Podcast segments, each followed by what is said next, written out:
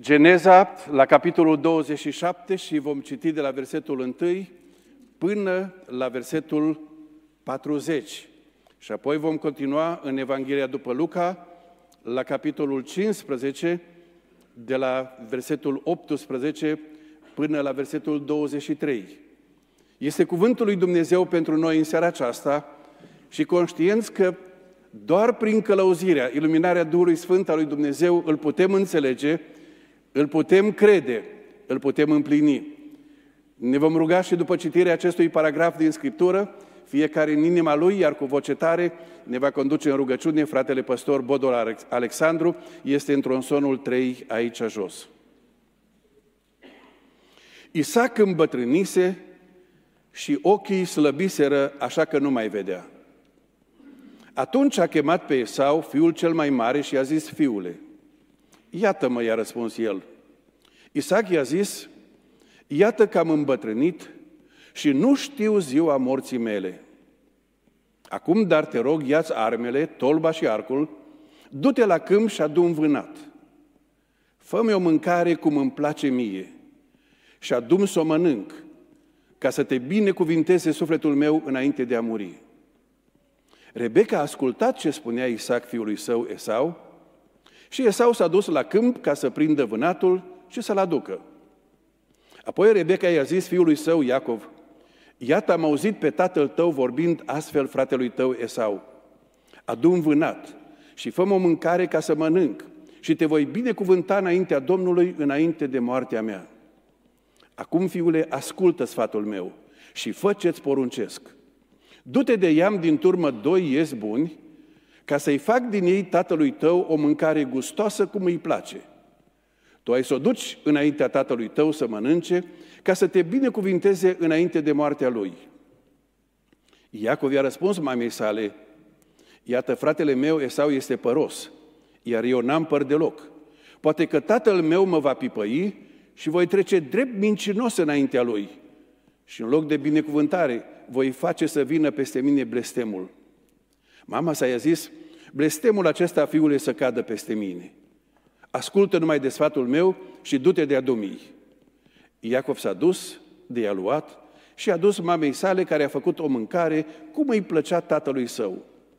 În urmă, Rebecca a luat hainele cele bune ale lui Esau, fiul ei cel mai mare, care se găseau în casă, și le-a pus pe Iacov, fiul ei cel mai tânăr. I-a acoperit cu pielea iezilor mâinile și gâtul care erau fără păr.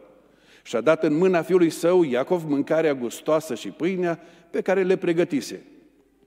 El a venit la tatăl său și a zis, Tată, iată-mă, i-a zis Isaac, dar cine ești tu, fiule?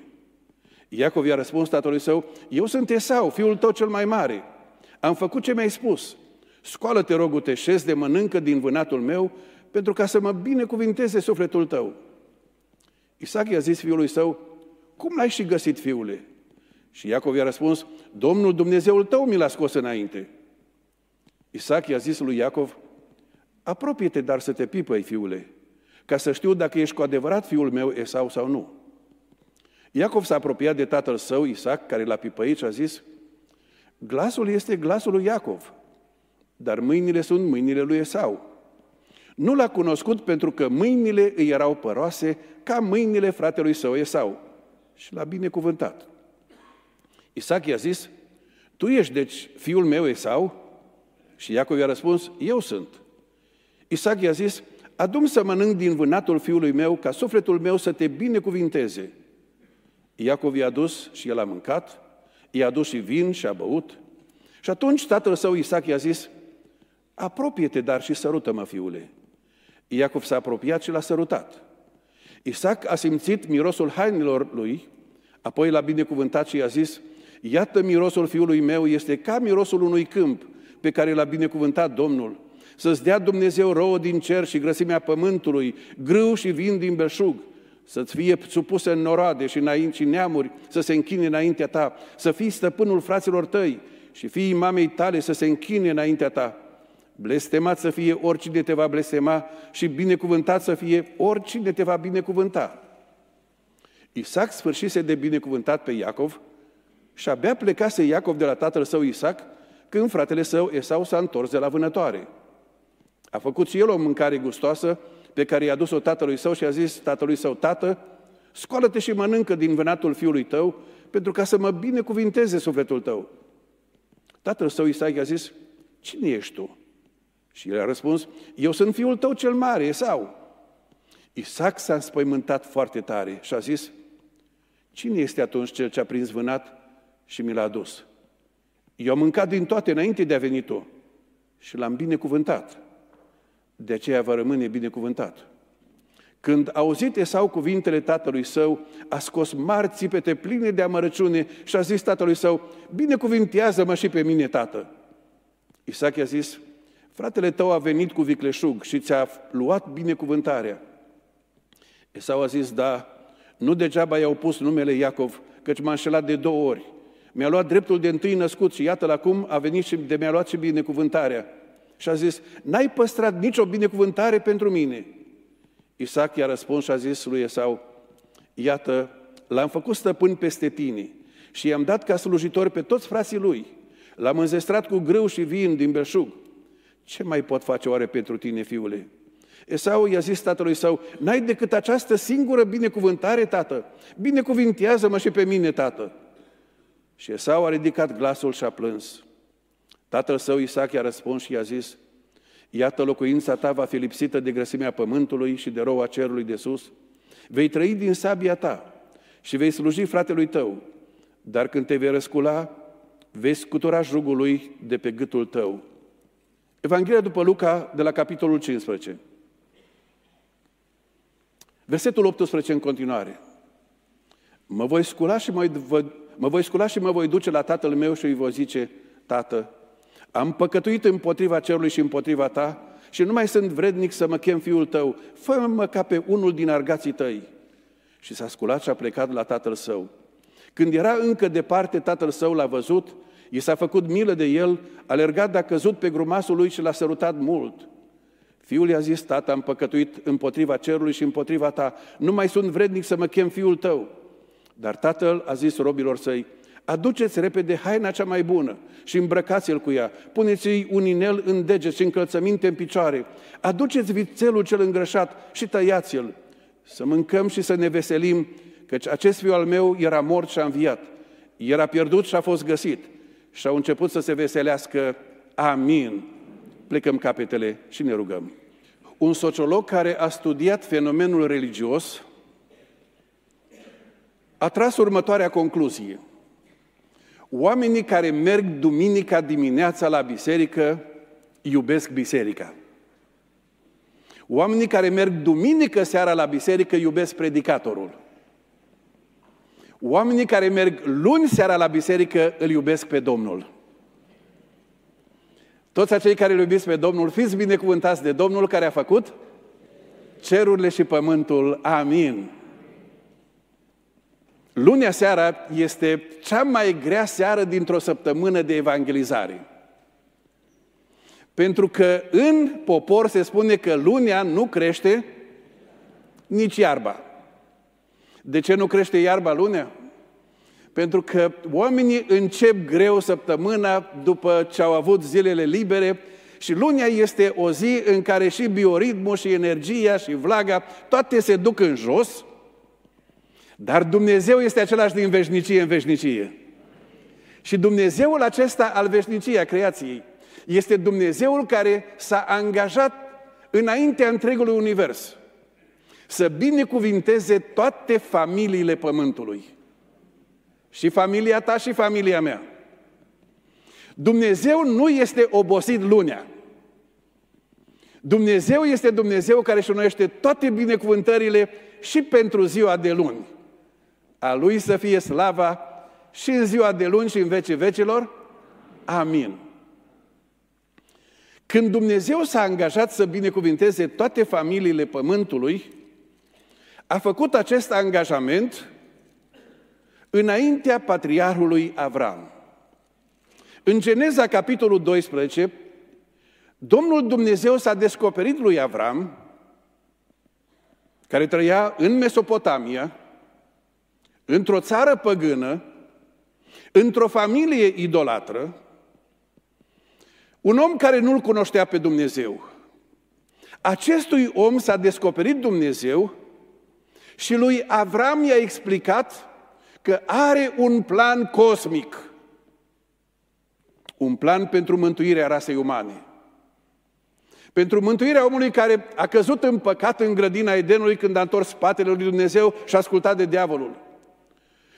Are binecuvântare pentru omul care a ajuns sub blestemul păcatului și al morții și stăpânit de puterea celui rău. Și binecuvântarea lui Dumnezeu pentru toți oamenii de pe pământ și pentru toate familiile, i-a fost prezentată lui Avram în felul următor. Domnul zisese lui Avram, ieși din țara ta, din rodenia ta și din casa tatălui tău și vin în țara pe care ți-o voi arăta. Voi face din tine un neam mare și te voi binecuvânta, îți voi face un nume mare și vei fi o binecuvântare. Voi binecuvânta pe cei ce te vor binecuvânta și voi blestema pe cei ce te vor blestema și toate familiile pământului vor fi binecuvântate în tine. Dumnezeu îi spune lui Avram, Avram, te voi binecuvânta pe tine pentru ca tu să devii o binecuvântare. Te voi binecuvânta pe tine și în tine voi binecuvânta toate familiile pământului. Dar cum să înțelegem, în tine vor fi binecuvântate toate familiile pământului. Explică Scriptura ce înseamnă lucrul acesta în capitolul 17 din Geneza, când Dumnezeu îi explică din nou lui Avram cum să înțeleagă modul binecuvântării pentru toate familiile pământului. Geneza 17 cu 7. Voi pune legământul meu între mine și tine, între sămânța ta după tine, din neam în neam, și acesta va fi un legământ veșnic în puterea căruia eu voi fi Dumnezeul tău și a seminței tale după tine. Ce îi spune Dumnezeu este Avram, te binecuvintez pe tine și în sămânța ta voi binecuvânta toate familiile. Dar ce înseamnă sămânța ta? Ce înseamnă sămânță în limbajul biblic? Cuvântul acesta sămânță are două sensuri în Biblie. Un sens general care se referă la urmași, la copii. David este unul care a avut urmași. Este sămânța lui David. Avram a avut urmași și este sămânța lui David în sensul general. Dar când Dumnezeu îi promite lui Avram că va binecuvânta toate familiile pământului în sămânța lui, acordă un sens special acestui cuvânt sămânță. Mai târziu, Apostolul Pavel explică sensul acesta în Epistola către Galateni, capitolul 3. Galateni, capitolul 3. Și Apostolul Pavel spune așa, Acum făgăduințele au fost făcute lui Avram și seminței lui și nu zice semințelor lui ca și cum ar fi vorba de mai multe, ci ca și cum ar fi vorba numai de una și seminței tale, adică adică Hristos. Când Dumnezeu îi spune lui Avram că în el va binecuvânta toate familiile pământului, se referă la următorul lucru. Avram, în Isus Hristos, în Mesia, care se va naște la vremea potrivită, din urmașii tăi, în Isus Hristos voi binecuvânta toate familiile pământului. Deci binecuvântările făgăduite lui Avram pentru toate familiile pământului este binecuvântarea făgăduită în Hristos Domnul. Dumnezeu nu are binecuvântări paralele cu Hristos. Binecuvântările sunt în Hristos Domnul. Ce înseamnă asta? Pentru fiecare familie de pe pământ, Dumnezeu a promis binecuvântarea în Fiul lui Isus Hristos Domnul. Și acum vrea să binecuvinteze familia ta. și vrea să binecuvinteze familia mea. Și când Dumnezeu s-a descoperit lui Avram, i-a spus, Avrame, acesta e planul meu. Să binecuvintez toate familiile pământului în Mesia, Hristosul. Aceasta este binecuvântarea mesianică.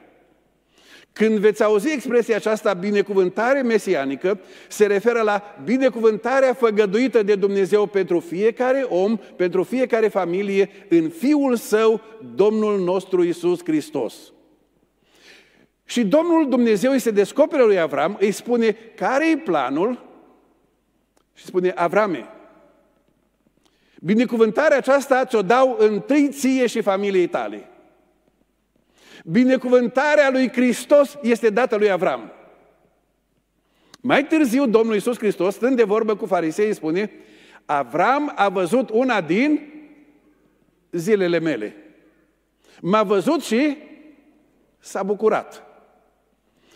Când Dumnezeu i-a explicat lui Avram cum va mântui oamenii, cum îi va binecuvânta, că îi face această binecuvântare în Hristos, Avram a crezut promisiunea lui Dumnezeu prin credință și a fost binecuvântat de Dumnezeu în această binecuvântare mesianică. Și apoi spune Avramei, în fiecare generație, dintre urmașii tăi voi alege o familie.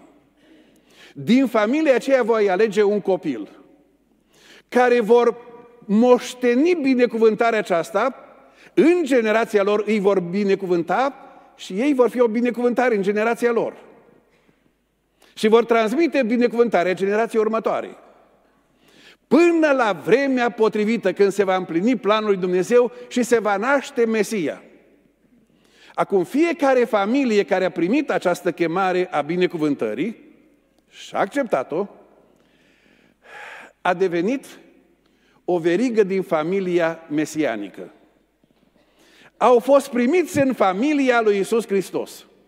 De aceea când Evanghelistul Matei începe Evanghelia, începe așa, Cartea neamului, a cui neamuri? A lui Isus Hristos. Și ne enumeră toate neamurile Domnului Isus Hristos. Și începe Matei, evanghelistul, cartea neamului lui Isus Hristos cu Avram. Începe cu Avram pentru că Avram este primit în familia lui Hristos. Devine strămoșul sau stră, stră, străbunicul Domnului Iisus Hristos. Este binecuvântat el și acum Domnul Dumnezeu spune, Avrame, te chem să fii partenerul meu ca să ducem binecuvântarea aceasta înspre toate familiile pământului. Va fi binecuvântată familia ta și apoi urmașul tău va prelua binecuvântarea aceasta și în generația lui va fi și el binecuvântare și o va transmite mai departe, până când binecuvântarea aceasta ajunge la toate familiile pământului. Dar Avrame, binecuvântarea aceasta va schimba viața ta. Când primești binecuvântarea aceasta, nu vei mai trăi pentru tine, nu vei mai trăi pentru pământ, vei trăi pentru împlinirea planului lui Dumnezeu vei înțelege că te-ai născut și ai fost chemat ca să fii împreună lucrător cu Dumnezeu la cea mai mare lucrare de mântuire a rasei umane. Acesta va fi scopul vieții tale, Avram. Și ca să poți să te bucuri de toate aceste binecuvântări, Avrame, va trebui să trăiești altfel. Va trebui să umbli înaintea mea neprihănire, spune Domnul. Avrame, va trebui să poruncești casei tale și copiilor tăi să țină calea Domnului. Binecuvântarea aceasta vă face să trăiți altfel. Veți trăi pentru planul lui Dumnezeu și trăind pentru planul lui Dumnezeu veți fi binecuvântați voi și veți duce binecuvântarea mai departe. Avram înțelege și cu puține excepții face din planul lui Dumnezeu scopul vieții lui. Și Dumnezeu îi spune despre Avram că este prietenul lui. Dumnezeu se uită la Avram cum a primit această chemare de a fi partenerul lui Dumnezeu și spune, nu mai e partenerul meu, e prietenul meu.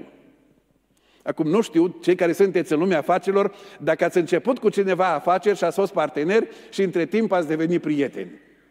Știți care e diferența dintre partener și prieten? Prietenii își împărtășesc toate bucuriile și necazului. Cu partenerul îți împart numai afacerile. Dar Dumnezeu spune, pot să ascund eu oare ceva de Avram? N-ascunde Avram nimic. Îi spun ce am de gând să fac. Când vremea lui Avram se încheie, această binecuvântare mesianică este transferată unuia dintre copiii lui pe nume Isaac.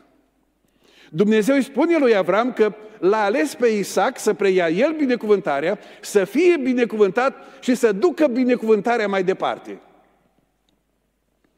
Isaac trăiește miracolul când este pe altar și când este gata să fie adus ca jerfă. Și aude glasul din cer care spune Avrame, să nu-i faci vreun rău copilului. Avrame, ți-am văzut credința. Este mielul de jerfă pregătit în altă parte. Avrame în Isaac. Va merge binecuvântarea mai departe. Imaginați-vă că Isaac trăiește miracolul acela. Dumnezeu îl binecuvintează într-un mod supranatural, în căsătorie, o căsătorie frumoasă, n-au copii 20 de ani, se roagă, cer binecuvântarea în copii, Dumnezeu le dă copiii. Și în momentul în care copiii au crescut, se întâmplă ceva. Se întâmplă ceva și cu sonorizarea. Ori s-a terminat bateria, ori s-a terminat amplificarea. Mă auziți ce de la balcon? Chiar mă auziți? Să vă binecuvinteze Domnul. Isaac preia binecuvântarea. Se nasc doi copii, e o problemă în sarcină, e o problemă după naștere. Și se întâmplă ceva. Dintr-o dată Isaac nu mai este preocupat de planul lui Dumnezeu, ci este preocupat de binecuvântările colaterale care însoțesc planul lui Dumnezeu. Pentru că Dumnezeu i-a spus lui Avram, pe lângă această binecuvântare mesianică, am să-ți dau binecuvântări materiale. Am să-ți dau binecuvântări sociale. Îți voi face un nume mare, îți voi da țara, te voi binecuvânta și vei avea resurse materiale, nu ca scop în sine, ci ca mijloace de a duce planul lui Dumnezeu mai departe. Avrame, nu pentru acelea să trăiești, ele sunt doar mijloace ca să duci planul mai departe. Isaac ajunge într-un moment în care spune pe mine mă interesează mai mult aceste resurse colaterale. Mă interesează mai mult ceea ce mi-a dat Dumnezeu, nu planul în sine, ci celelalte și aș vrea să le folosesc așa cum îmi place mie. Și nu-L mai caută pe Dumnezeu. Nu se mai roagă. Dacă folosim termenul vremilor noastre, se privatizează cu aceste binecuvântări colaterale și trăiește numai pentru ele. Copiii lui iau modelul lui tata. Dacă părinții cred că noi ne-am născut ca să le împlinim lor așteptările și tata vrea vânat și mama vrea un copil în casă, atunci și copiii se deprind cu gândul că tot ce le-a dat Dumnezeu este pentru ei. Și uită de planul lui Dumnezeu de a fi o binecuvântare până la marginile pământului. Și se concentrează doar pe lucrurile colaterale. Și în capitolul 25, ne-am uitat aseară, am văzut ce s-a întâmplat cu cei doi frați, când unul era mai preocupat să nu moară de foame și celălalt a crezut că binecuvântarea lui Dumnezeu este de cumpărat și de vânzare și Esau își vinde dreptul de întâi născut, binecuvântarea pentru un blic de linte, Iacov o cumpără cu un blic de linte și dintr-o dată familia uită de ce a fost aleasă și de ce s-au născut. Din momentul acela se întâmplă lucruri incredibil de grele în familia aceasta. Ne vom uita la ea. Ne vom uita la familia aceasta din următorul raționament. Nu există familie care să ajungă atât de jos, în necazuri atât de mari, încât să nu poată fi binecuvântată de Dumnezeu. Nici o familie nu cade atât de jos, încât să nu-i ajungă mâna binecuvântată a lui Dumnezeu. Te simți apăsat? Ți se pare că îți fuge pământul de sub picioare? Ți se pare că ai ajuns într-un loc în care nici Dumnezeu nu mai poate face nimic? E cea mai mare minciună a satanei, Dumnezeul nostru ajunge oricât de jos ai fi căzut. Oricât de adâncă e groapa, mâna lui este mai lungă. Coriten Bum, această femeie a credinței din vremea nazistă, când era în lagărul de exterminare, a spus, nicio groapă nu este atât de adâncă încât să n-ajungă dragostea lui Dumnezeu acolo. Indiferent cât ar fi de adâncă groapa ta, cât de mare ar fi necazul, cât de grea situația familiei tale, Dumnezeu te poate binecuvânta și noi spunem, Doamne, binecuvintează necasele. Așadar ne vom uita la familia aceasta, așa cum o găsim acum descrisă în capitolul 27. În capitolul 27, familia lui Isaac, alcătuită din patru persoane. Am nevoie de ajutorul dumneavoastră, mai ales a copiilor, să mă asigur că sunteți aici. Care sunt cei patru membri a familiei lui Isaac? Primul este Isaac, pe soția lui o cheamă Rebecca. Pe primul născut îl cheamă Esau și pe al doilea născut îl cheamă Iacov.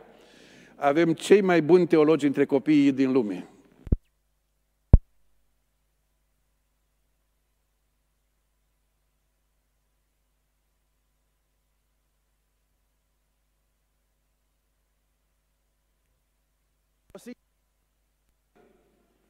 și cum să se împartă pe ea. Patru persoane și o binecuvântare. Și fiecare dintre ei crede că binecuvântarea este pentru el să o folosească așa cum vrea. Patru persoane cu patru planuri. Fiecare are planul lui cum să administreze binecuvântarea mesianică. Imaginați-vă ce fel de familie. Haideți să vedem ce planuri. Isaac îmbătrânise și ochii slăbiseră, așa că nu mai vedea și atunci a chemat pe Esau, fiul lui cel mai mare, și i-a zis, fiule, iată-mă, i-a răspuns el, și Isaac i-a zis, iată că am îmbătrânit și nu știu ziua morții mele, acum dar te rog, ia-ți armele, tolba și arcul, du-te la câmp și adu vânat, fă-mi o mâncare așa cum îmi place mie și adum să o mănânc, ca să te binecuvinteze sufletul meu înainte de moarte. Am îmbătrânit Isaac. Nu mai vede. Intră într-un moment de îngrijorare că s-ar putea să moară și n-a transmis binecuvântarea generației următoare. Are doi copii. Și în capitolul 25 am văzut că Isaac îl iubea dintre cei doi pe Esau. Cui îi va da binecuvântarea? Așa că hotărăște să-l cheme pe Esau și face ceva ce nu-i rânduia la vremii de a da binecuvântarea. Rânduiala era așa, când părintele, patriarhul, dă binecuvântarea, cheamă toată familia. Și în prezența întregii familii dă binecuvântarea. Isaac îl cheamă pe Esau în ascuns. Spune Esau, du-te la câmp prinde vânat, eu sunt pe moarte. Fă mâncare așa cum îmi place mie, o mâncare gustoasă. Adu-mi o să mănânc ca să te, să-ți dau binecuvântarea. Interesant. De ce nu o cheamă și pe soția lui? De ce nu o cheamă și pe celălalt copil? Ce ziceți? De ce nu-i cheamă? Pentru că Esau nu mai vrea să dea binecuvântarea cum vrea Dumnezeu, ci cum vrea el. Esau este descalificat pentru că înainte, cu ceva vreme, ce a făcut cu dreptul lui de întâi născut? L-a vândut și l-a vândut cu jurământ. Iacov i-a spus, jurământ întâi. Deci cu jurământ și-a vândut dreptul de întâi născut. Deci, Isaac trebuia să știe copilul acesta, oricât mi-ar fi mie de drag, și a vândut dreptul de întâi născut. Dar mai am o problemă cu Esau. Capitolul 26, versetul 34. La vârsta de 40 de ani, Esau a luat de neveste pe Iudita, fata hetitului Beri, și pe uh, Basmat, fata hetitului Elon. Ele au fost o pricină de mare amărăciune pentru Iacov și Rebecca.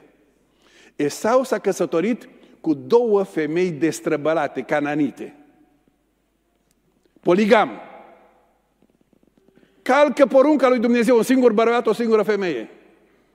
Esau este un om care și-a vândut dreptul de întâi născut și se căsătorește cu două femei destrăbălate.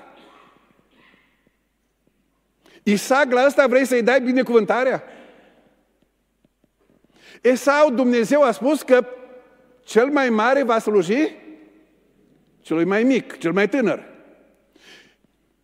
Isaac, Dumnezeu a spus ce a ales el. Dar Isaac nu ține cont de nimic din toate acestea. Știți de ce? Știți de ce? Îi place tocănița de vânat.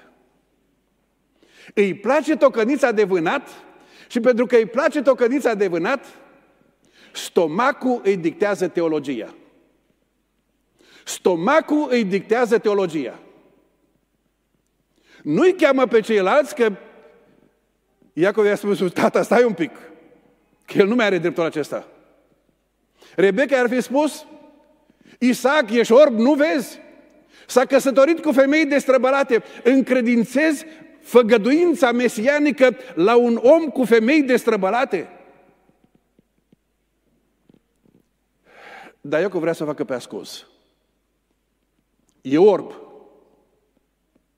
Dar e orb și, e orb și spiritual. Pentru că de ani de zile nu, nu l-a mai căutat pe Dumnezeu. De ani de zile a fost preocupat numai de stomacul lui. Și acum imaginați-vă, un om care se pregătește de moarte, ce își dorește omul acesta înainte de moarte? Să mai mănânce o tocăniță de vânat. E tragic. Acum, pe o notă mai veselă, împreună cu Delia am cunoscut o familie din Statele Unite și între Delia și sora respectivă s-a legat o relație frumoasă. Familia aceea au ajutat școala într-un mod deosebit.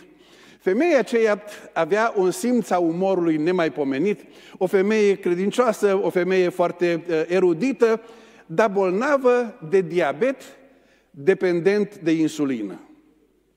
Și pentru că avea diabet, n-avea voie să mănânce, n-avea voie să mănânce dulciuri. Și era pofticioasă. Era pofticioasă de dulciuri. Dintre toate dulciurile, favoritele ei erau cireșele îmbrăcate în ciocolată. Și i-a spus băiatului ei, și a spus, am următoarea rugăminte. Când o să vezi că sunt pe moarte, fugi repede la magazin și cumpărăm o pungă de cireșe îmbrăcate în ciocolată, că dacă toți sunt pe moarte, vreau înainte de a muri să mănânc odată ciocolata cu cireșe care îmi place mie. Și într-o zi, femeia respectivă nu s-a simțit bine, era destul de, de uh, șubre de boală și băiatul a fugit repede la magazin și a venit cu o pungă de ciocolată, cireșe îmbrăcate în ciocolată, numai că mama a mai trăit după aceea, nu știu ce a făcut cu ciocolata. Dar aici este patriarhul Isaac. E patriarhul care spune, mă pregătesc de moarte.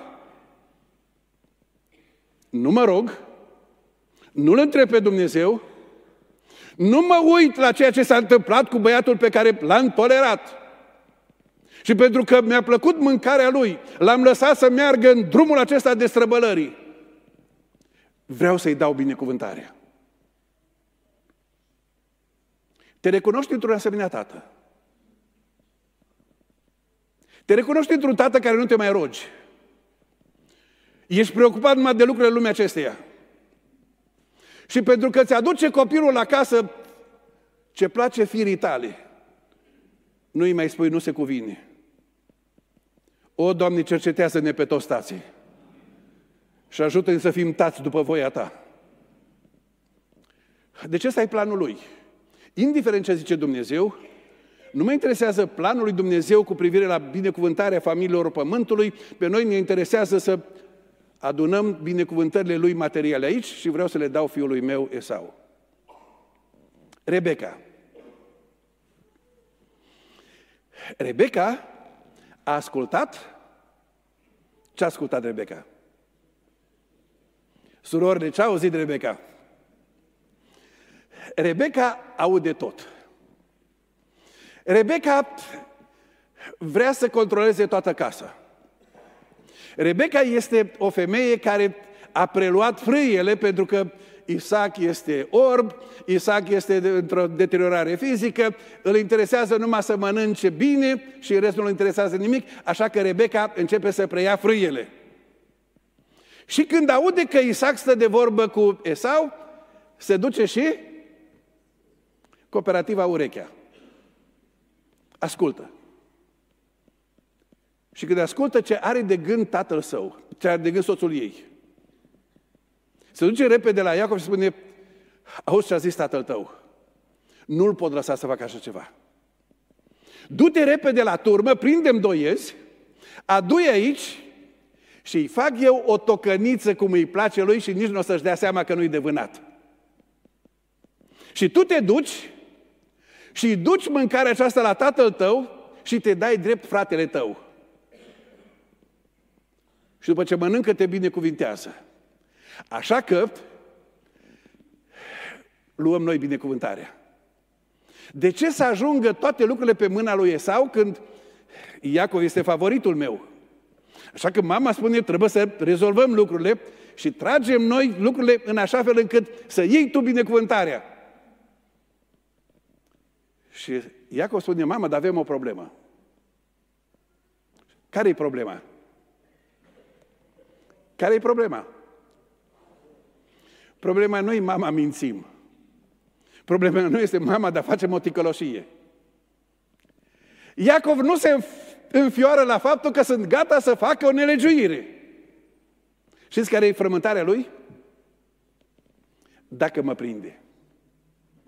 Dacă mă prinde. Dacă ne descoperă și în loc de binecuvântare mă aleg cu pușcărie, cu blestem. Dacă ne prinde. Știți ce spune Rebecca? Iacov, dacă te blestemă, blestemul acela să cadă pe mine. Nu se înfioară să spună, bine că mai dezmeticit fiule. Era să facem o nelegiuire. Blestemul acesta să cadă pe mine. Du-te tu și adu ieze și merge mai departe. O ți-e frică de faptul că te pipăie tatăl tău și Esau e păros și tu n-ai păr? Rezolvăm și problema asta. Rezolvăm și îi face repede niște uh, învelitori din piele de ied și îi pune pe mâini și îi pune la gât și îi spune, acum să te tot pipăie. Pregătește mâncarea. I-o dă lui Iacov. Rebecca spune, ne interesează binecuvântarea lui Dumnezeu, ne interesează pentru interesul nostru, și vrem să obținem cu orice chip și pe orice cale. Dacă e nevoie să mințim, dacă e nevoie să manipulăm, dacă e nevoie de deghizare, dacă e nevoie de orice, nu ne oprește nimic, vrem binecuvântarea. Și dacă o furăm.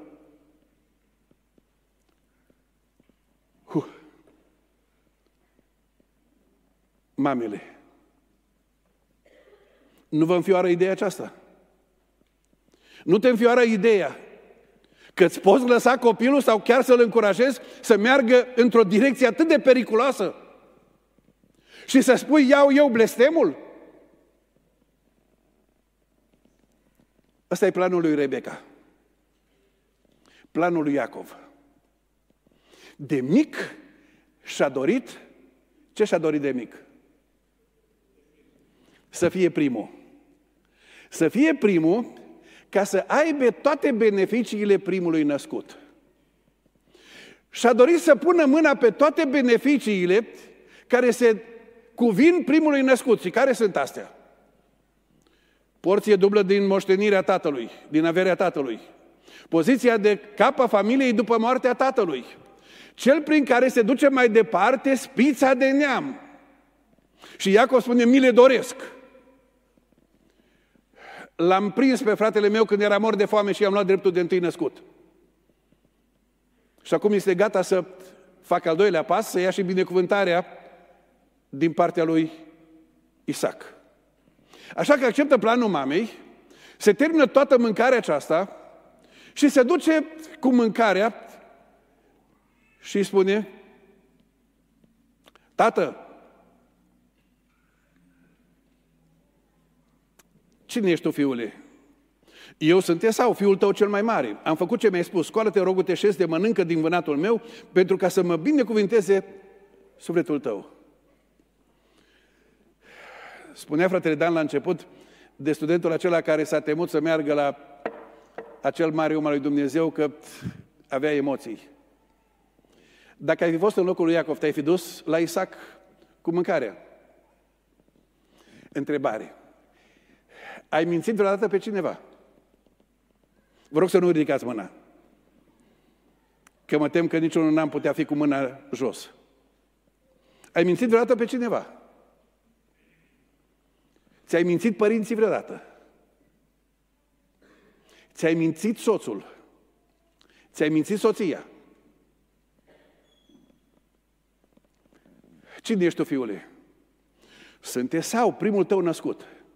Mă întreb cum și-a modulat vocea ca să semne cu vocea fratelui său. Și Isaac i-a zis, dar cum ai prins așa de repede vânatul? că e repede. Isaac are răspunsul pregătit pe țeavă. Și ce spune? Domnul Dumnezeul tău mi l-a scos în cale. Dumnezeu i-a scos în cale iezii? Observați că este gata să ia numele lui Dumnezeu în deșert. Invocă numele lui Dumnezeu în ticăloșia lui și a mamei lui.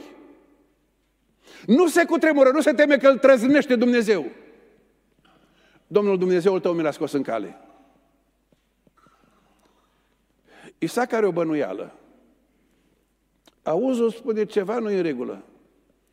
Și spune, auzi, fiule, apropie-te să, apropie să te pipăi. Aha, dar de ce să-l pipăie? Pentru că ce, între cei doi frați este deosebire de la cer la pământ. Unul e plin de păr ca o manta, celălalt nu are păr deloc. Apoi, apropie-te și se apropie. Și îl pipăie și ce pipăie? Piele de ied. Pipăie piele de ied și spune, glasul este glasul lui Iacov. Dar pielea este a lui Esau. Este conflict între auz și între pipăit. Apropie de la să te pipăi, fiule, ca să știu dacă ești cu adevărat fiul meu Esau. Iacov s-a apropiat și tatăl său, Isaac, l-a pipăit și a zis, glasul este glasul lui Iacov, dar mâinile sunt mâinile lui Esau. Nu l-a cunoscut pentru că mâinile erau păroase, ca mâinile fratelui său Esau. Și Isaac i-a zis, tu ești deci fiul meu Esau? Și Iacov a răspuns, da, eu sunt. Adum să mănânc din vânatul fiului meu, ca sufletul meu să te binecuvinteze. Iacov i-a dus, el a mâncat, i-a dus vin și a băut.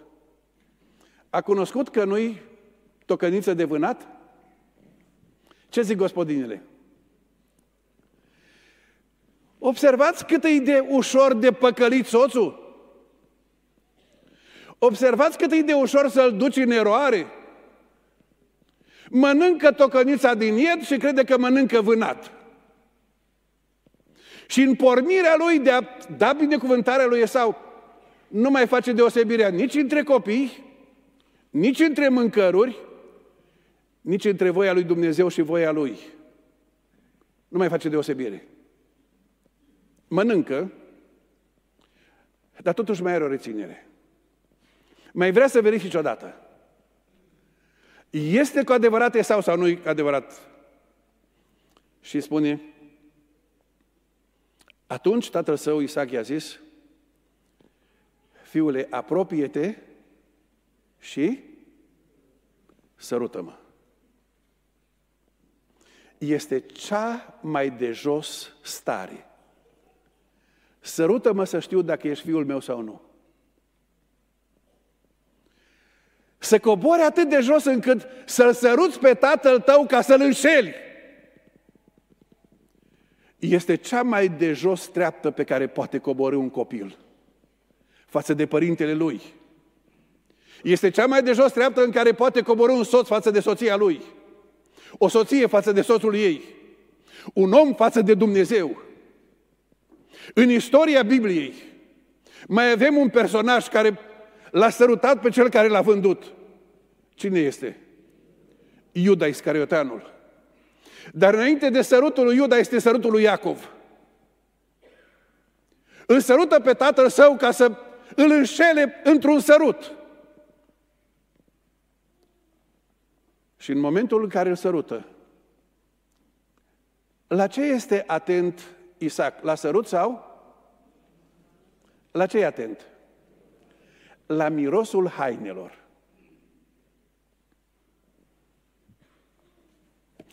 Vă rog să mă iertați, surorilor. Vă place când vine soțul acasă cu miros greu pe haine? Când îți intră în casă și miroase a tutun, miroase a băutură, miroase a mizerie, miroase a orice, vă place să vă intre în casă așa ceva? Hainele lui Esau miros greu. Numai că lui Isaac îi place și mirosul la greu. Și zice, dacă miroase așa greu, atunci e fiul meu. Și Iacov câștigă îi fură binecuvântarea. Și tatăl său îl binecuvintează. Și dă binecuvântarea aceasta în care aduce binecuvântări materiale. Să-ți dea Dumnezeu rod din cer și grăsimea pământului, grâu și vin din belșug. Să-ți fi, dă binecuvântări sociale, să-ți fie supuse noroade și neamuri să se închine înaintea ta. Îi dă binecuvântări în familie. Să fii stăpânul fraților tăi și fiii mamei tale să se închine înaintea ta și îi dă siguranța blestemat să fie oricine te va blestema, protecție. Binecuvântat să fie oricine te va blestema. Și asta e binecuvântarea. Ce lipsește din binecuvântarea lui Isaac? Ce lipsește din ea? Ce lipsește din binecuvântarea aceasta? Lipsește partea și vei fi o binecuvântare. Și în tine voi binecuvânta toate familiile pământului. Lipsește planul lui Dumnezeu din binecuvântare. Vrea resursele lui Dumnezeu, dar fără Dumnezeu. Vrea resursele lui Dumnezeu, dar fără Hristos. Așa e că se aseamănă cu noi. Vrem toate binecuvântările lui Dumnezeu, dar fără El. N-are putere să adauge și partea aceasta că de zeci de ani nu-L mai interesează. Îl interesează numai lucrurile de pe pământ. Și binecuvântarea lui este o binecuvântare incompletă. Lipsește ce a fost în binecuvântarea încredințată lui Avram. Planul lui Esau. Care e planul lui Esau? Dar înainte de a ne uita la planul lui Esau, am o întrebare pentru dumneavoastră. Ce a fost în capul lui Rebecca și a lui Iacov când au hotărât să-l înșele pe tatăl său, câtă vreme ține înșelătoria asta? Până când ține înșelătoria asta? Vedeți, Isaac este orb, dar și Rebecca și Iacov sunt orbi. Nu văd că toată această mascaradă iese la iveală. Și după câteva vreme se întoarce Esau. Se duce să pregătească mâncarea tatălui care e pe moarte, dar vrea tocăniță de vânat. A făcut și el o mâncare gustoasă, pe care a dus-o tatălui său și a zis tatălui său, tată, scoală-te și mănâncă din vânatul fiului tău ca să mă binecuvinteze sufletul tău. Tatăl său Isaac i-a zis, dar tu cine ești? Cine ești? Vă imaginați surpriza lui Esau? Cum adică mă întreb cine sunt? Eu sunt fiul tău cel mare, Esau. Iacov s-a spăimântat foarte tare. Și a zis, cine este atunci cel ce a prins vânat și mi l-a dus? Eu am mâncat din toate înainte de venirea ta și l-am binecuvântat. Atunci cine este? E momentul în care totul este la suprafață. Este momentul în care totul este la iveală. Și Isaac a zis, cineva a venit înainte și l-am binecuvântat. Când a auzit Esau cuvintele tatălui său, a scos marți țipete pline de amărăciune și a zis tatălui său, binecuvintează-mă și pe mine, tată. E momentul în care Esau are o izbucnire de plâns nervos. Este un plâns în care tot lăuntru lui izbucnește în afară, plânge cu amărăciune. Tată, binecuvintează-mă! Isaac i-a zis, i-am dat binecuvântarea fratelui tău. Tată, nu mai e nicio binecuvântare. Tată, dăm și mie una. Și Isaac spune, ce binecuvântare să-ți dau? Și rostește o binecuvântare, locuința ta va fi lipsită de grăsimea pământului, de roa cerului de sus, vei trăi din sabia ta, vei sluji fratelui tău, dar când te vei răscola, vei scutura jugul lui de pe gâtul tău. De ce îl interesa pe Esau binecuvântarea? Pentru planul lui Dumnezeu de a aduce binecuvântarea până la marginea pământului? Îl preocupa pe el planul lui Dumnezeu? De ce vrea binecuvântarea? Să se asigure că va avea toate resursele ca să trăiască viața destrăbălată mai departe. Și o să-mi ziceți, frate Paul, nu rostești vorbe grele cu viața destrăbălată? Vă rog să vă uitați cum analizează Scriptura viața lui Esau. Întoarceți la Evrei, capitolul 12. Evrei, capitolul 12, versetele 15, în continuare. Luați seama bine ca nimeni să nu se abată de la Harul lui Dumnezeu, pentru ca nu cumva să dea lăstare vreo rădăcină de amărăciune, să vă aducă tulburare și mulți să fie întinați de ea. Vegheați să nu fie între voi nimeni curvar sau lumesc ca Esau, care pentru o mâncare și-a vândut dreptul de întâi născut. Știți că mai pe urmă, când a vrut să capete binecuvântarea, n-a fost primit, pentru că măcar că o cerea cu lacrimi, n-a putut să o schimbe. E lumesc și destrăbălat. Când Dumnezeu se uită la el, vede că este lumesc, preocupat numai de lucrurile lumești și destrăbălate. Omul acesta și-a vândut dreptul de întâi născut, nu le interesează. Dar îl interesează să pună mâna pe averea tatălui. Îl interesează să-și asigure resursele materiale să trăiască mai departe în destrăbălarea lui. O singură binecuvântare, patru oameni. Patru planuri. Cele patru planuri se bat cap în cap, ies toate la suprafață și familia este ca un vas spart.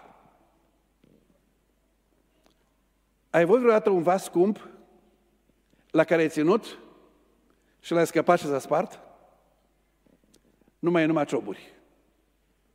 Numai cioburi au rămas. Ne-am uitat la familia aceasta care a primit binecuvântarea mesianică în Hristos Iisus. Să fie binecuvântată și să ducă binecuvântarea până la marginea pământului. S-au îndepărtat de Dumnezeu și ajung așa de jos. Te-ai regăsit ca tată? Te-ai regăsit ca mamă? Te-ai regăsit ca și copil în Esau sau în Iacov? Și dacă suntem sinceri cu noi, din fiecare dintre ei avem câte ceva fiecare noi. Pentru că Biblia spune, nu este niciun om neprihănit pe fața pământului, niciunul. Toți au păcătuit și sunt lipsiți de slava lui Dumnezeu. Întrebare. Ai vrea să faci parte din familia aceasta? Ți-ai dorit să ai așa tată? Să ai așa mamă, să ai așa frate? Ți-ai dorit să ai așa ceva? Te uiți la familia ta. E cineva în familia ta de care ai dorit să nu se fi născut sau să nu fie de familia ta? Ți-ai dorit să scapi de soțul pe care îl ai sau de soția pe care o ai? Ți-ai dorit să scapi de părinții pe care ai sau de copiii pe care ai? Mi s-a întâmplat de-a lungul anilor în consiliere pastorală să vină femei să spună Domnul pastor, când se apropie de mine, îl blestem să-l paralizeze Dumnezeu ca să scap de el. Familii care sunt chinuite Oameni care trăiesc într-o tragedie de iad în casa lor. Mai poate Dumnezeu binecuvânta așa ceva? Mai poate face Dumnezeu așa ceva? Rușinea este la suprafață. Înșelătoria este cunoscută de toată casa lui Isaac, de slujitori. Se duce vestea între ei ce s-a întâmplat în casa stăpânilor. Sunt de rușinea lumii. Mai poți face ceva?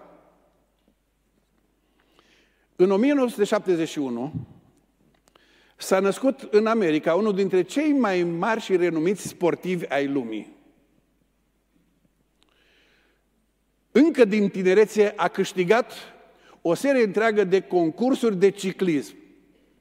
Bicicleta era specialitatea lui și cursele de ciclism au fost specialitatea lui. Renumit pentru abilitățile lui, pentru rezistența lui, pentru viteză. În 1996 s-a îmbolnăvit de cancer. Un cancer cu metastaze la plămâni, cu metastaze la creier, cu operații, cu tratament greu și după câțiva ani de zile s-a vindecat de cancer. S-a reîntors la sport. În 1988, la câteva luni de zile după ce a scăpat de tratament, a câștigat turul Franței. Am în sală cicliști, sunt aici bicicliști în sală, bicicliștii mâna sus. Ui, puțin ne-a mai rămas. Să vă binecuvinteze Domnul. Sportivul acesta se întoarce și după câteva luni de zile câștigă turul Franței. Și succesiv în anii următori câștigă de șapte ori turul Franței. Este miracol. Este în culmea gloriei. Primele pagini la tuturor ziarelor sportive sunt cu poza lui și cu performanțele lui.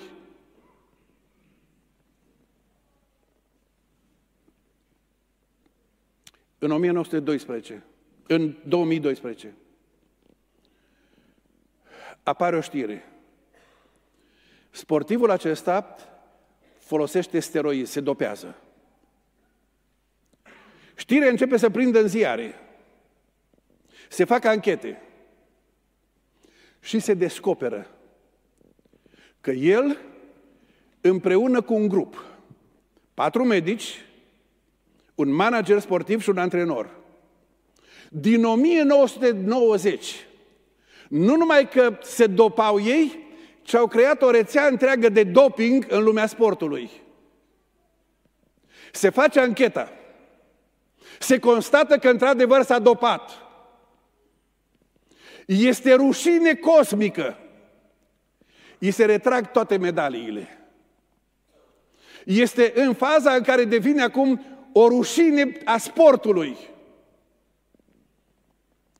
Dacă se retrage lui titlul de campion, se adună ceilalți să vadă de atunci cui se dă titlul de campion dacă i s-a retras lui Lance Armstrong. Și unul dintre cei din conducerea Federației de Ciclism spune la câtă rușine de adus omul acesta, nu mai avem nevoie de niciun câștigător. E atâta rușine. După câțiva ani de zile, Oprah Winfrey i-a luat un interviu. Și în interviu, Lance Armstrong a spus, M-a întrebat dacă a schimbat deciziile pe care le-am luat. N-a schimbat deciziile, ci a schimbat omul care a luat deciziile. A schimbat omul. Am fost un nenorocit. Și nu mai vreau să aduc înapoi omul acela care a făcut atâta rușine. Altfel spus, omul acela este omul rușinii. N-aș mai vrea să aud de el, dar n-am ce face că sunt eu. Mai poate face Dumnezeu ceva? Mai poate Dumnezeu să binecuvinteze o familie ca și a lui Isaac? Sau un om care aduce rușine ca tine? Mai poate Dumnezeu lua cioburile dintr-o familie? Da, mai poate. Familia lui Isaac a primit binecuvântarea mesianică în Iisus Hristos Domnul. Când i s-a spus lui Avram, toate familiile pământului vor fi binecuvântate în tine, asta înseamnă inclusiv familia ta. Și o să ziceți, frate Paul, dar ați văzut vreo binecuvântare acolo? Dați-mi voie să subliniez câteva. Dați-mi voie să subliniez cum ia Dumnezeu cioburile și începe să refacă vasul. Atunci când Isaac îl aude pe Esau. Când tatăl său, Isaac, i-a zis, cine ești tu, fiule? Și el a răspuns, eu sunt fiul tău cel mare, Esau. Isaac s-a înspăimântat și în original a tremurat din toată ființa lui.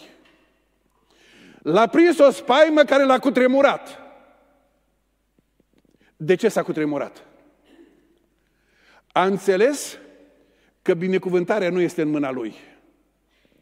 A înțeles că binecuvântarea este în mâna altcuiva, de aceea spune, de aceea va rămâne binecuvântat.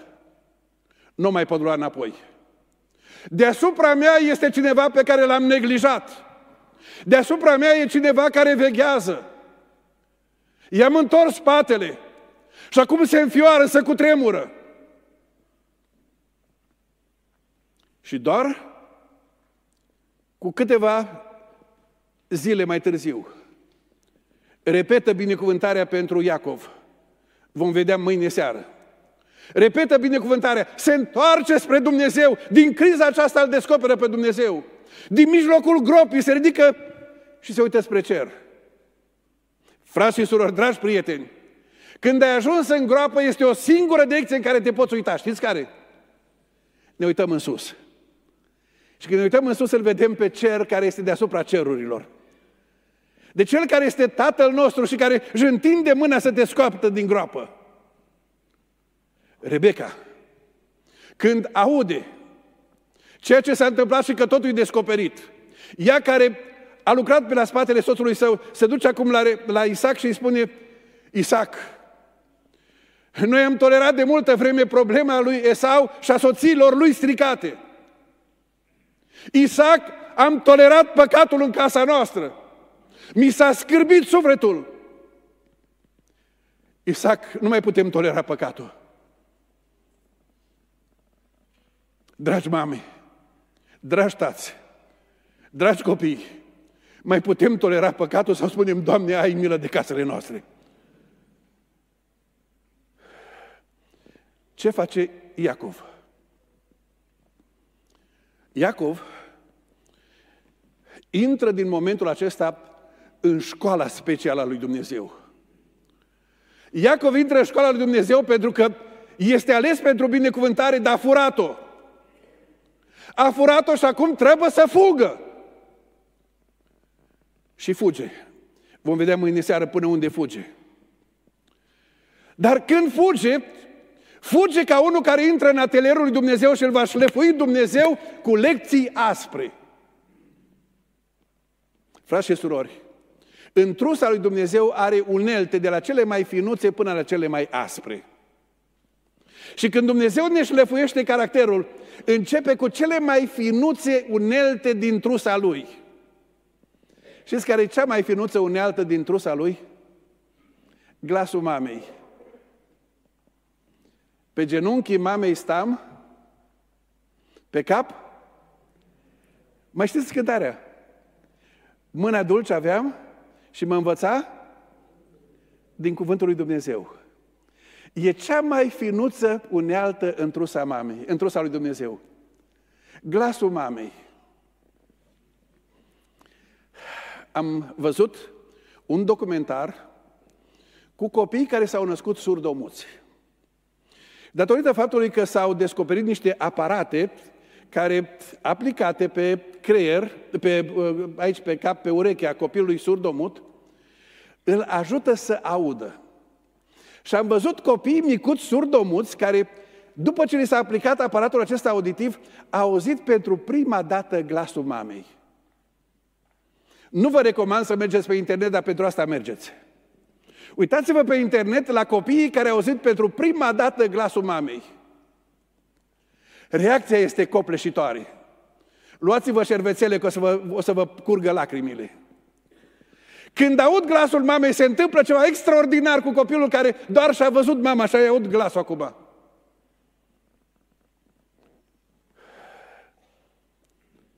Dacă n-asculți de glasul mamei, următoarea, următoarea unealtă întrusă a lui Dumnezeu este un picuț mai aspră decât glasul mamei. Știți care este?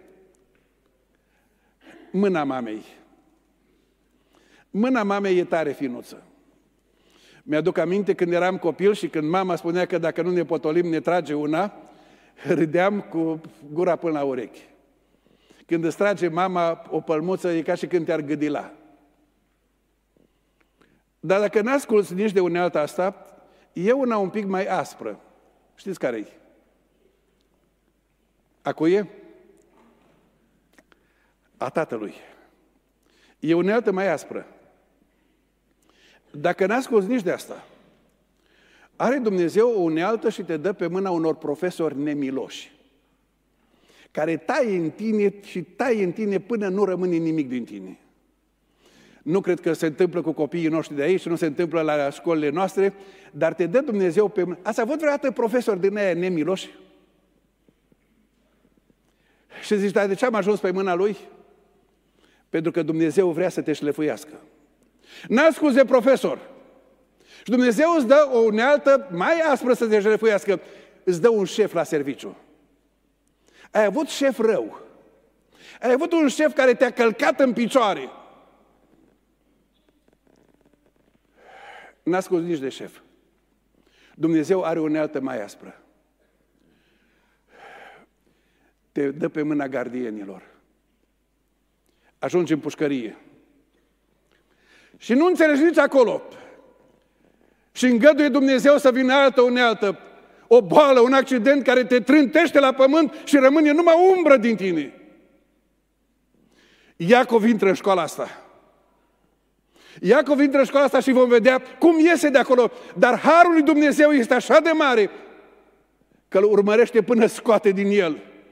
Omul care să înțeleagă binecuvântarea în Hristos și să o ducă mai departe și spune, Iacov, în sămânța ta vor fi binecuvântate toate familiile pământului. Din cioburi Dumnezeu reface vasul. Dar se pierde unul. Știți care se pierde? Pentru Esau nu mai este har de pocăință. Pentru Esau s-a tras linia finală. Ne spune epistola către evrei. A cerut cu lacrimi, dar pentru el nu mai era har de pocăință.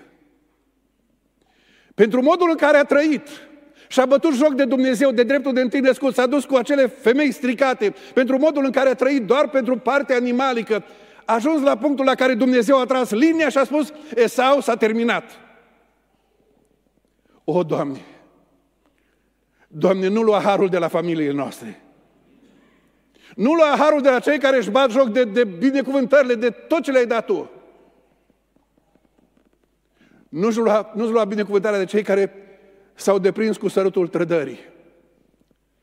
Numai că Dumnezeul nostru este Dumnezeul dragostei.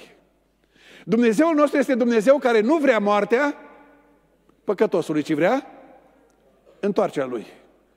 N-ar fi problemă pe Dumnezeu să radă de pe fața pământului toți păcătoșii. Dar Apostolul Petru spune, Dumnezeu are îndelungă răbdare și dorește ca niciunul să nu se piardă, ci toți să vină la pocăință. În Evanghelia după Luca, în capitolul 15, este prezentată dragostea aceasta lui Dumnezeu.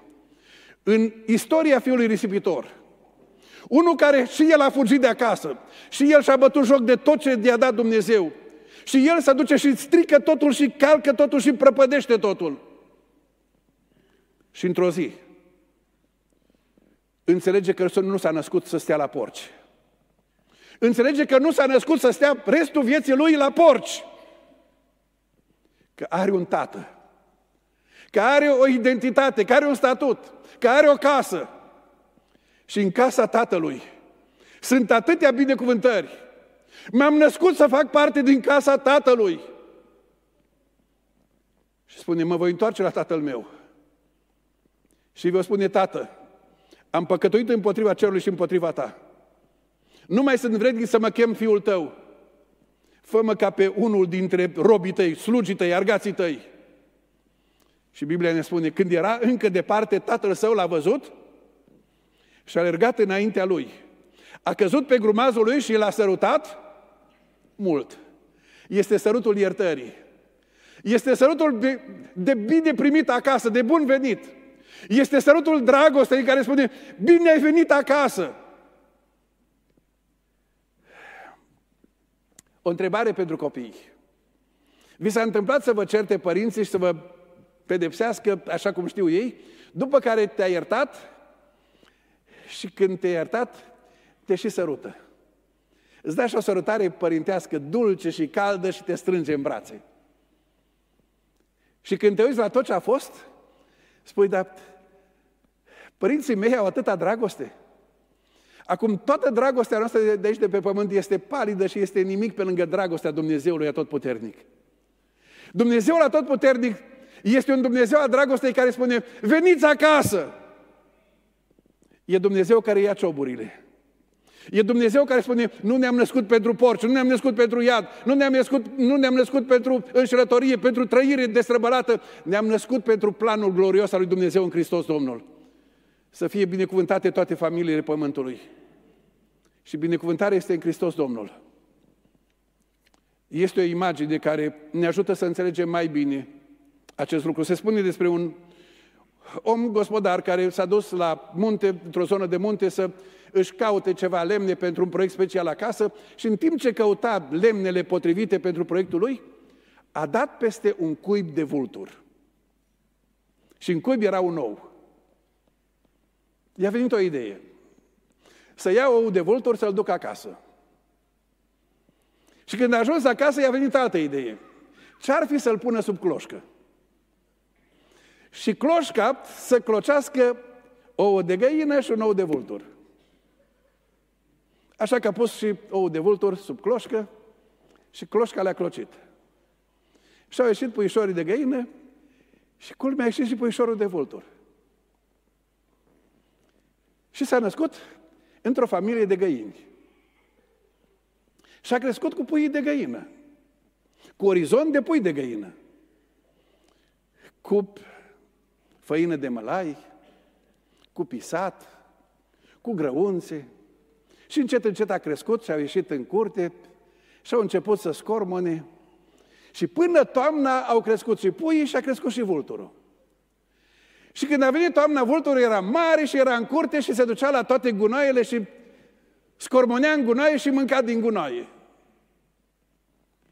Într-o zi a trecut pe lângă gospodărie un pădurar. A văzut vulturul care scormonea în gunoi. I s-a făcut milă de el. Ce a ajuns vulturul să aibă gândire, orizont de găină, să scurme în gunoaie? Și că s-a dus și cu pricepere de pădurar l-a prins, l-a luat afară din curte, l-a dus înspre pădure și i-a dat drumul în aer. Vulturul și-a întins aripile și s-a dus înspre piscurile munților a înțeles că s-a născut să fie acolo. Dragii mei, ne-a prins satana și scormonim în gunoi. Care e gunoiul în care scormoni? Binecuvântarea mesianică în Hristos. A venit Hristos să ne ia de aici, să ne deschidă cerul, să spune, destinația noastră este cerul. Și acum spune, veniți la mine. Binecuvântarea este în El. Haideți să plecăm capetele în rugăciune. Haideți să plecăm capetele în rugăciune înaintea Domnului. Uitându-ne în oglinda acestei familii, uitându-ne la noi fiecare și care ar putea spune, Doamne, eu n-am greșit nicăieri, eu n-am nicio vină, eu n-am de ce să mă pocăiesc.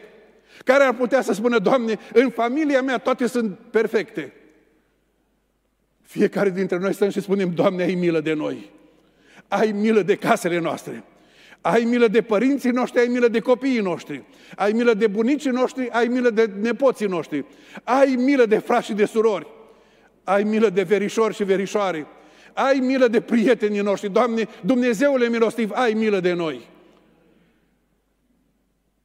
Și Domnul spune, veniți la mine. Pentru că binecuvântarea iertării Lui, la trădarea noastră, la împotrivirea noastră, la ticăloșia noastră este sărutul iertării Lui. Doamne, stăm înaintea Ta și mulțumim că ești un Dumnezeu atât de bun și de sfânt și de mare și de plin de dragoste. Un Dumnezeu care nu obosești iertând. Doamne, fii binecuvântat! Mulțumim că ești Dumnezeul tuturor binecuvântărilor în Hristos Domnul. Mulțumim că ne l-ai dat pe Fiul Tău să moară pentru păcatele noastre, că a luat El blestemul nostru asupra Lui. Mulțumim, Doamne, că blestemul nu-l poate lua nici Rebecca, nici Isaac, nici eu, nici alții. Ai luat Tu blestemul pe lemn și ai murit ca noi să primim iertarea Ta. Doamne, fii binecuvântat. Mulțumim că ești gata să binecuvântezi familia fiecăruia. Stăm înaintea Ta, Doamne, cu falimentele noastre și cu greșelile noastre și implorăm mila Ta și îndurarea Ta și iertarea Ta. Doamne, iartă-ne familiile, vindecă-ne familiile. Doamne, ridică-ne din orice fel de groapă și desnădejde. Întindeți mâna, Doamne, și dă binecuvântarea Ta. Doamne, binecuvântarea Ta este în Hristos Domnul. L-ai adus în lumea noastră ca să binecuvinteze oamenii cu viață veșnică. Este Fiul Tău care spune, iată, eu stau la ușă și bat.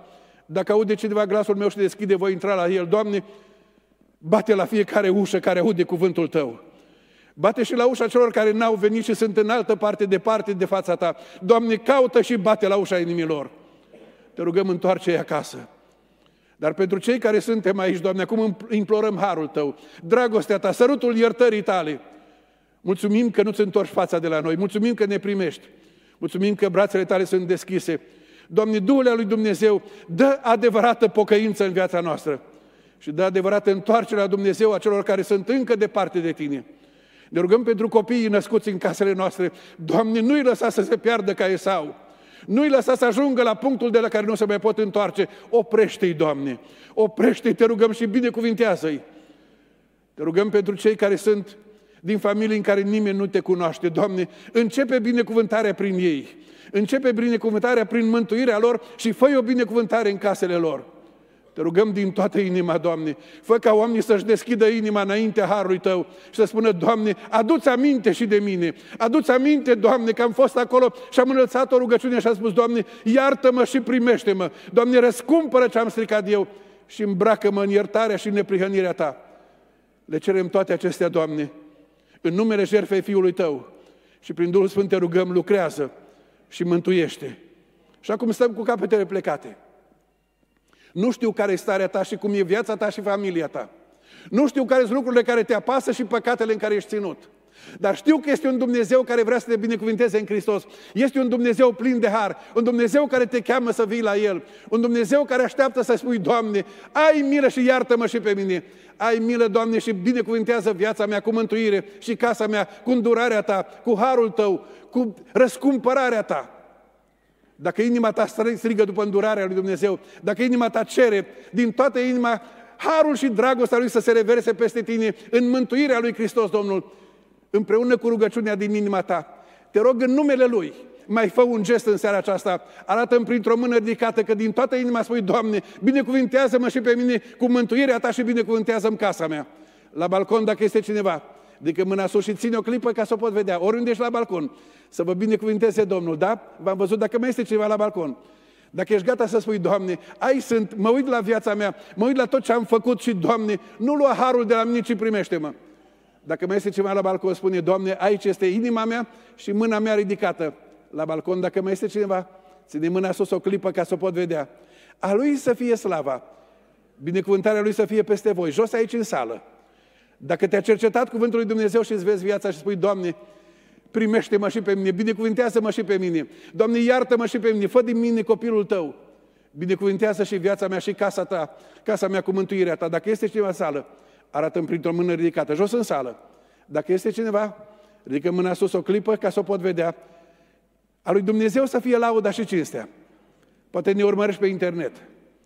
Acolo unde ești, stai înainte lui Dumnezeu și spune, Doamne, Binecuvântarea aceasta o cer și pentru mine și familia mea.